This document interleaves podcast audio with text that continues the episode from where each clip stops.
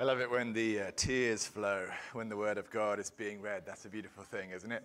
Um, there was a gentleman named Roy in a previous church I belonged to who would come and read every six weeks or so, and every time he stood up, you knew the waterworks would be turned on, um, and you waited for it, but it was really a lovely thing to behold.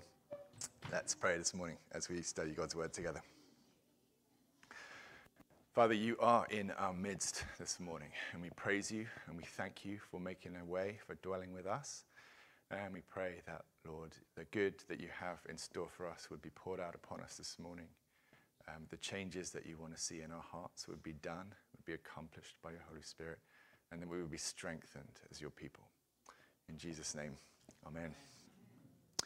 Um, I'm part of a book club here in town. Uh, we read one book a month and we only read fiction. Uh, we're forever on the hunt for the great American novel, or at least for books that remind us of the great American novel. Um, and over the past few years, I've noticed that there's a surprising common theme that almost all great books have. Uh, before I tell you what it is, I want to give you just a few excerpts, a few glimpses of it. Uh, so, first, this is Alan Bradley, who's a Canadian author. He wrote, I felt a pang, a strange and inexplicable pang that I had never felt before. Now, even more than when I had earlier, when I first glimpsed it, I longed to be transported into that quiet little landscape, to walk up the path to take a key from my pocket and open the cottage door, to sit down by the fireplace, to wrap my arms around myself, and to stay there forever and ever. Here again is J.R.R. Tolkien, a British author. He wrote, Do you remember the Shire, Mr. Frodo? It'll be spring soon, and the orchards will be in blossom, and the birds will be nesting in the hazel thicket, and they'll be sowing the summer barley in the lower fields and eating the first of the strawberries with cream. Do you remember the taste of strawberries? And here then is another Brit called Elizabeth Gaskell. She wrote, Every mile was redolent with associations which she would not have missed for the world, but each of which made her cry upon the days that are no more with ineffable longing. All right, so I'm sure you spotted the common theme there. Uh, great novels so often are full of longing, and especially with the deep longing for home. Uh, one of the most consistent themes that I can find that runs through all great novels is this profound sense of homesickness. Um, none of my examples there were Americans, but the great American novelists do this just as much. Our book club just finished reading Wendell Berry's Jayber Crow, and it could not be more homesick if it tried. Uh, we all loved it. Um, and I expect that from time to time in your life, you have awakened that feeling of homesickness. Early on in our lives, it's usually a sickness for our own home, if our home was at all a nice place to be. Um, I remember lying cold, wet, and shivering on some forlorn British campsite as a preteen and shedding tears for my home. Um, I shed them again when I first moved to America, and then once again when 5,000 miles away, my parents sold the home that I had grown up in and moved out, and I realized I would never again spend a night there. But perhaps the much greater homesickness that we feel is for a home we've never had and never even seen. The great novels make us homesick for an imaginary home, a home like Rivendell in The Lord of the Rings, the last homely house. Uh, maybe you felt, as I felt when you read that novel or watched the movie, that your heart just ached to live there, safe and comforted in the house of Elrond. That, I think, is fiction's most powerful and lasting appeal to awaken our sense of homesickness and, in some ways, to give us a home we've never had. Because homesickness is the lesser ache. It wards off the greater pain of depression and despair. With homesickness, I can live a few more days in this present crisis, in this bleak wasteland, if I believe there is a home that I'm heading for. Somewhere safe and warm and beautiful, full of laughter, food, and music, where evil cannot come, and where I am known, loved, and welcomed. That, I think, is our heart's deepest longing. And that is the reason God built the tabernacle. He came to make his home with his people.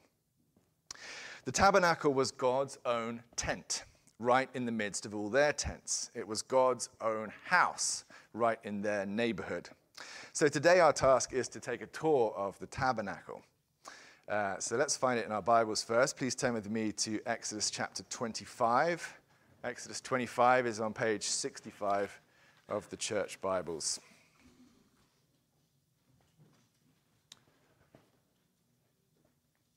Exodus 25, and I want to start with verse 8.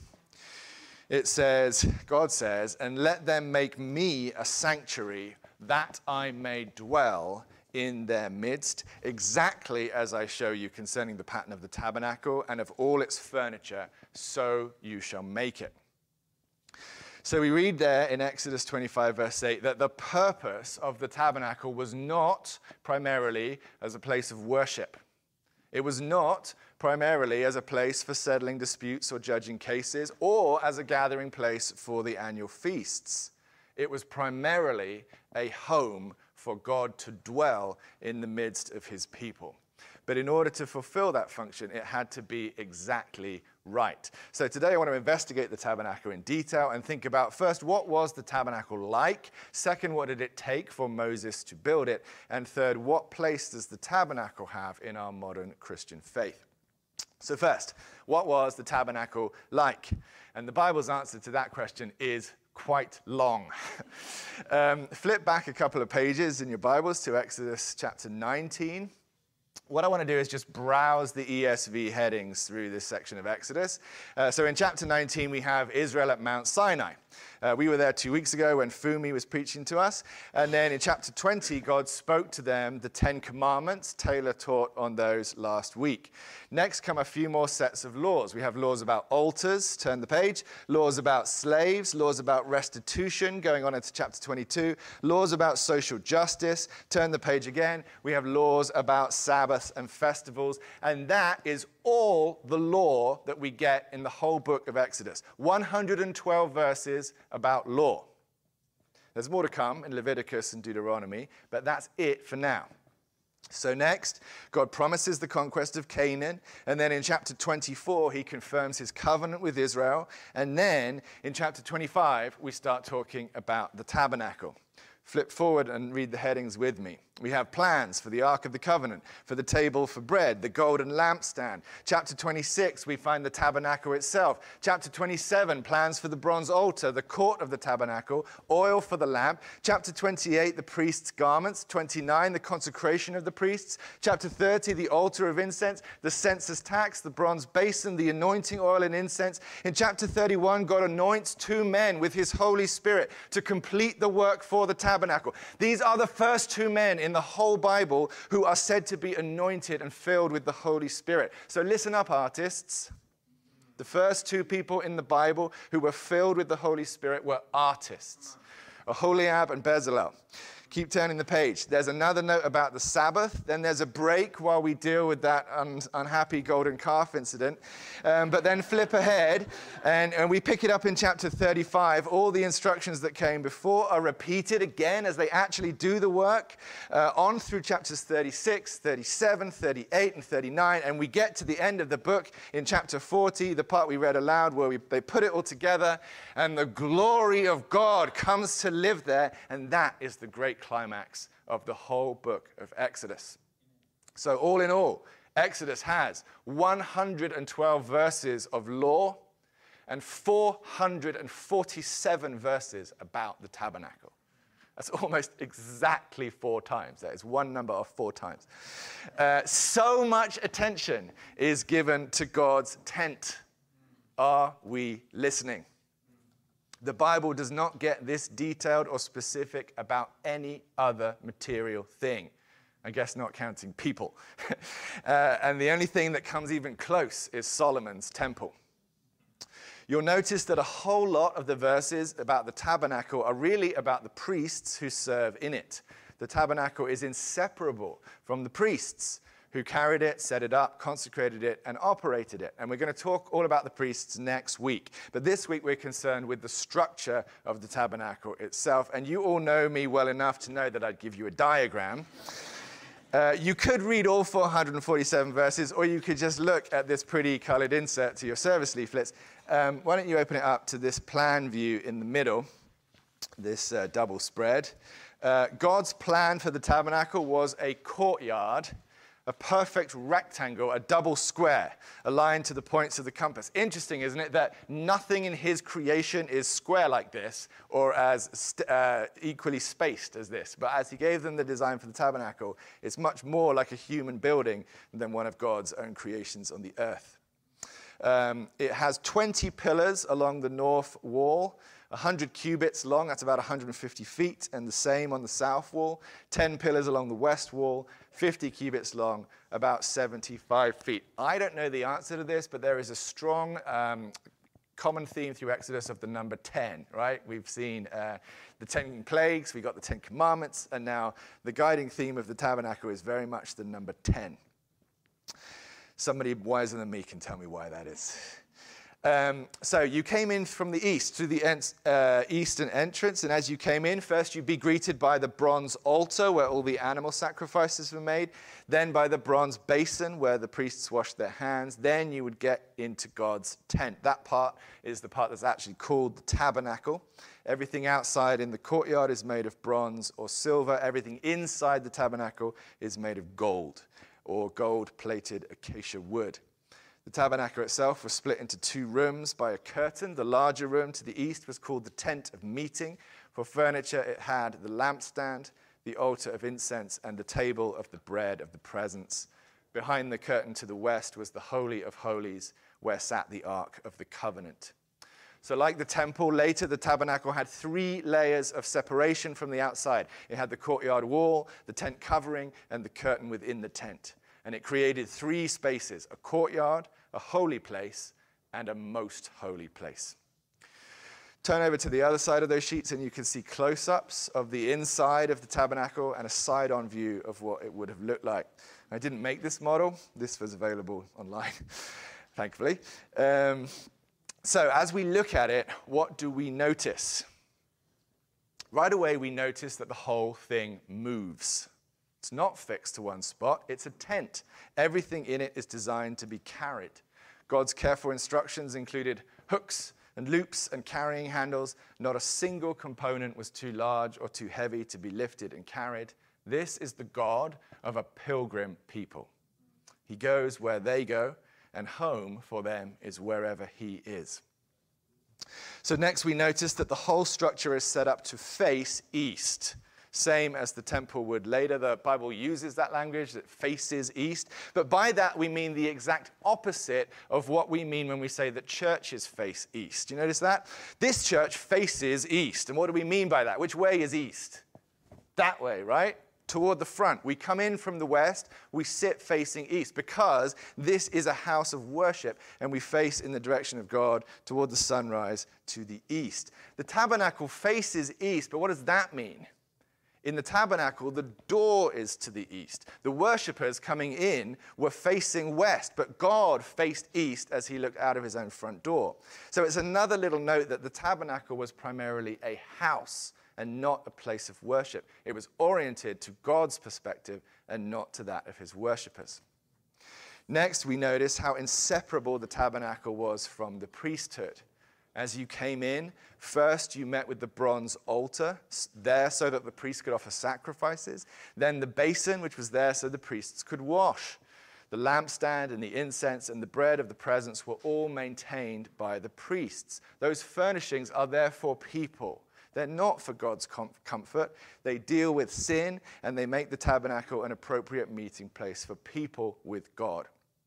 Only the ark required no maintenance from the priests. The ark was the place in the tabernacle where God's presence dwelt, and it was therefore the holiest item of all. We notice that the symbols of the tabernacle remind us of Eden rich treasures, gold, beautiful embroidery full of pomegranates, a lampstand like an almond tree, and images of angels.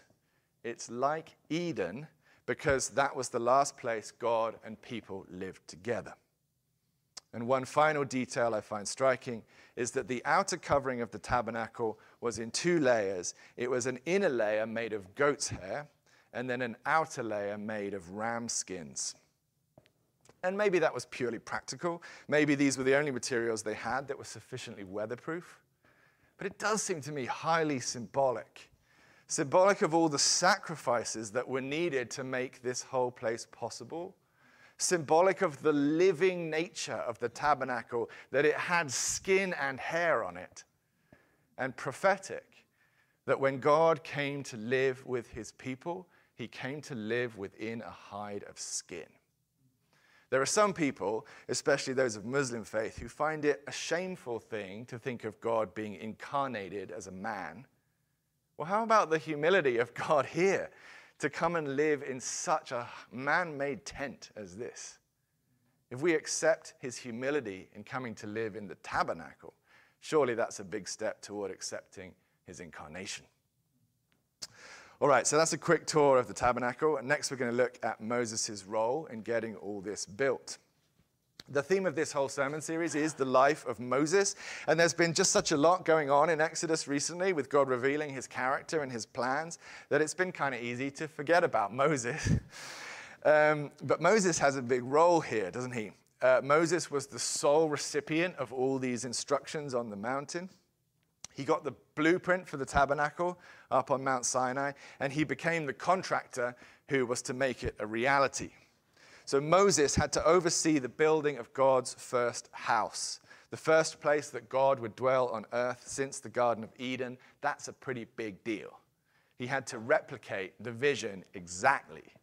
And Moses got it completely, perfectly right, as evidenced by chapter 40 when the glory of God came down to live there. What did it take for Moses to accomplish this? It took some expert vision casting, didn't it? God gave Moses a BHAG, a big, hairy, audacious goal. Uh, and Moses had to convince the people to make it happen. And he needed to get the whole community on board and really sell this vision. He had to convince them to part with their treasures and to put some serious time and effort into this. Moses does this in chapter 35. And if you flip back to chapter 35 on page 75, I'd like to read from verse 20 because I find this part moving and beautiful. Verse 20 says, Then all the congregation of the people of Israel departed from the presence of Moses, and they came, everyone whose heart stirred him, and everyone whose spirit moved him, and brought the Lord's contribution to be used for the tent of meeting, and for all its service, and for the holy garments. So they came both men and women. All who were of a willing heart brought brooches and earrings and signet rings and armlets, all sorts of gold objects, every man dedicating an offering of gold to the Lord. And every one who possessed blue or purple or scarlet yarns or fine linen or goat's hair or tan ram skins or goat skins brought them.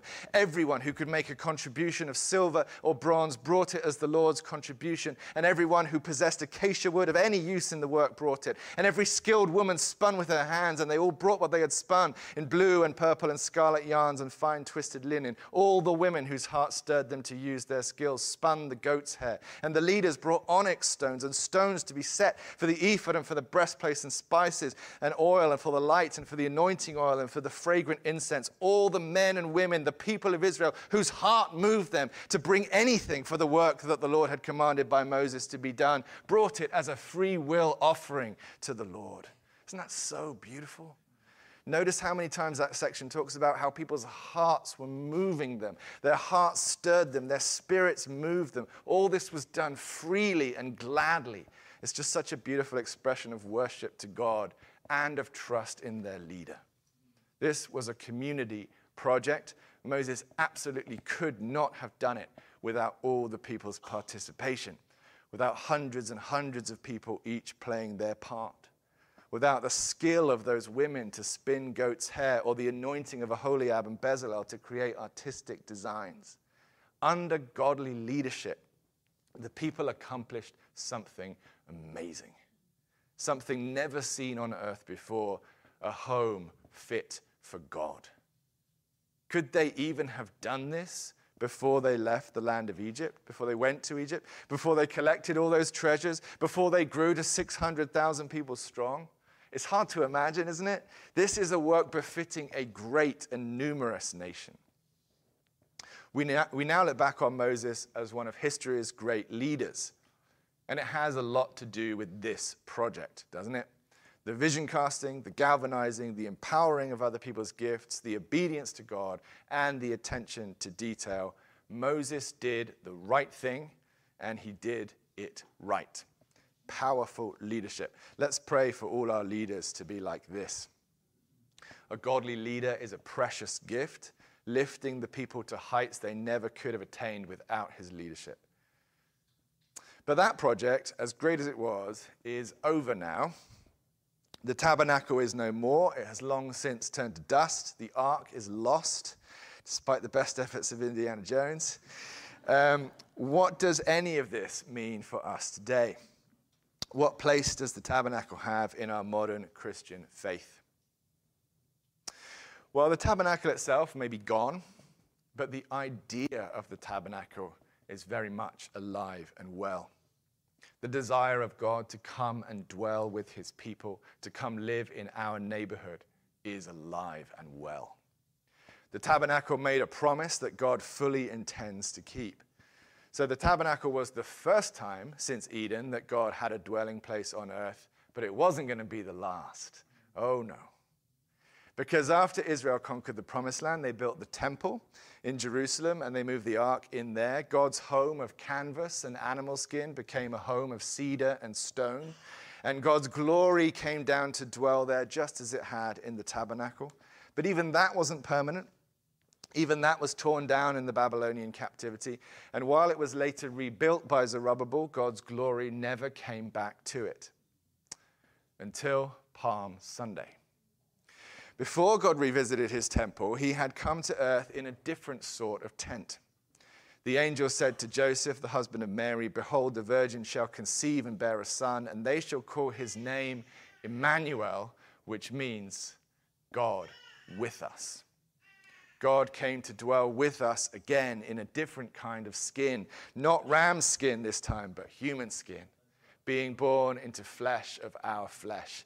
And John links the incarnation of Jesus to the Exodus in the first chapter of his gospel when he writes, The Word became flesh and made his dwelling among us. Literally in the Greek, he made his tabernacle among us, a mobile house for God, just as the tabernacle had been.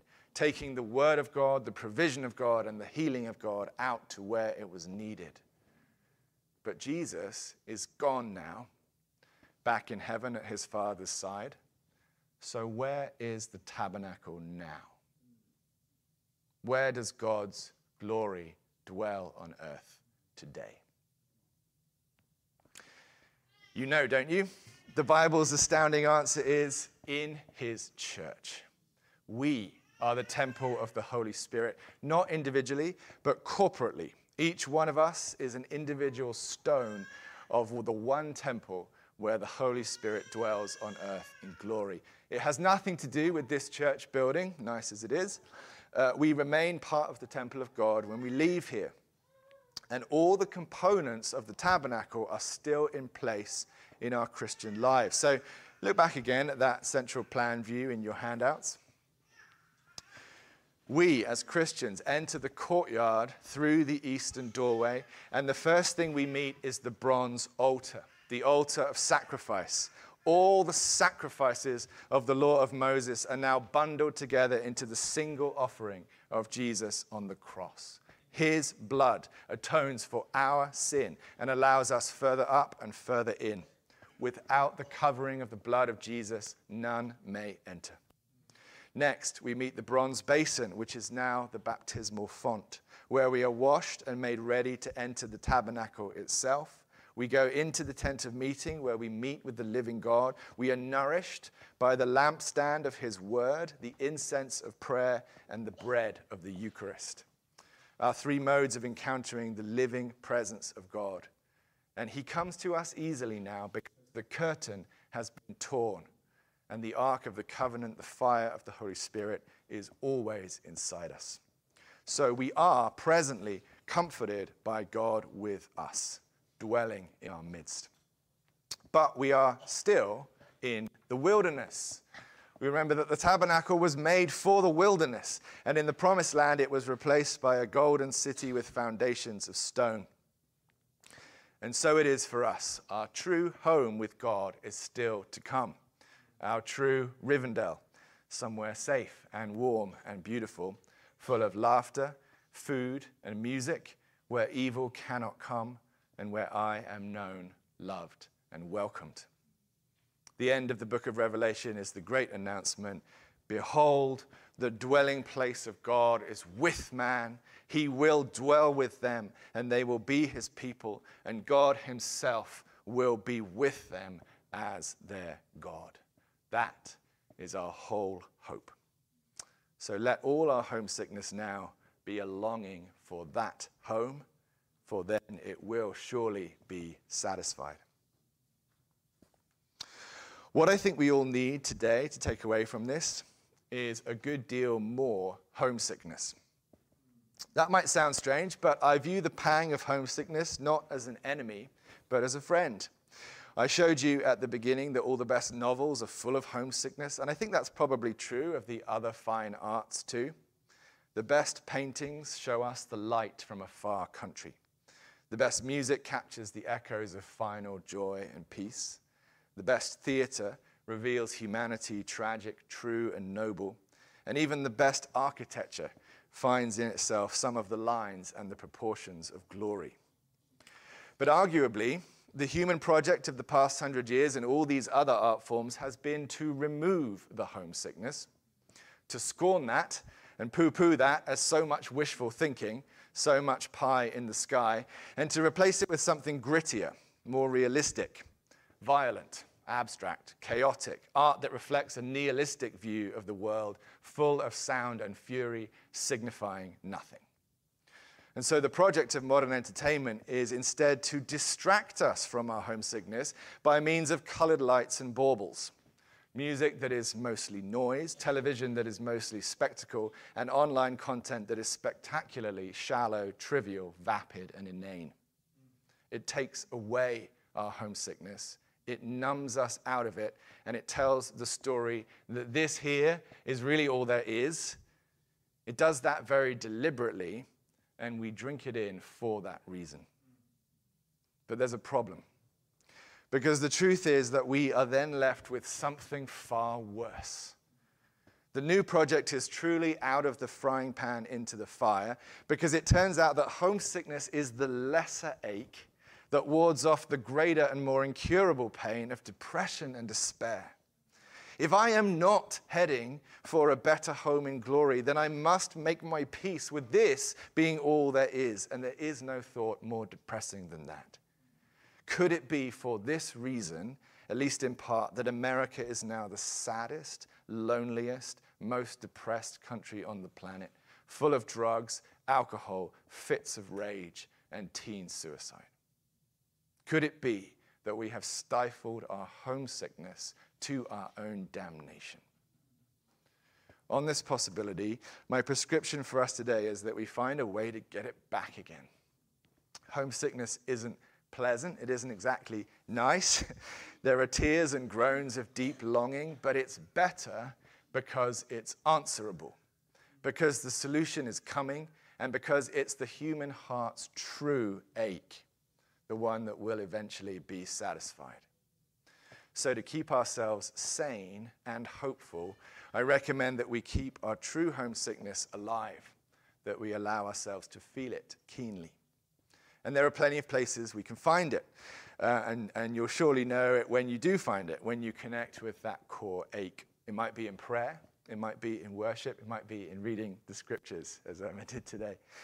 Um, I found it sometimes in fiction, in the great American novels, and if you want some reading recommendations, I'll happily give you a list. Some people, like Wendell Berry, find it in the great outdoors, in the ancient peace of a virgin forest, or the quiet majesty of a river. Art is helpful. The old art, maybe get yourself out to an art gallery, or spend time with children who are, are full of the joy of life or host a fabulous meal for good friends that reminds you of the heavenly banquet. But one way or another, keep yourself homesick, hungry for the end of the story when God will make his home with us again.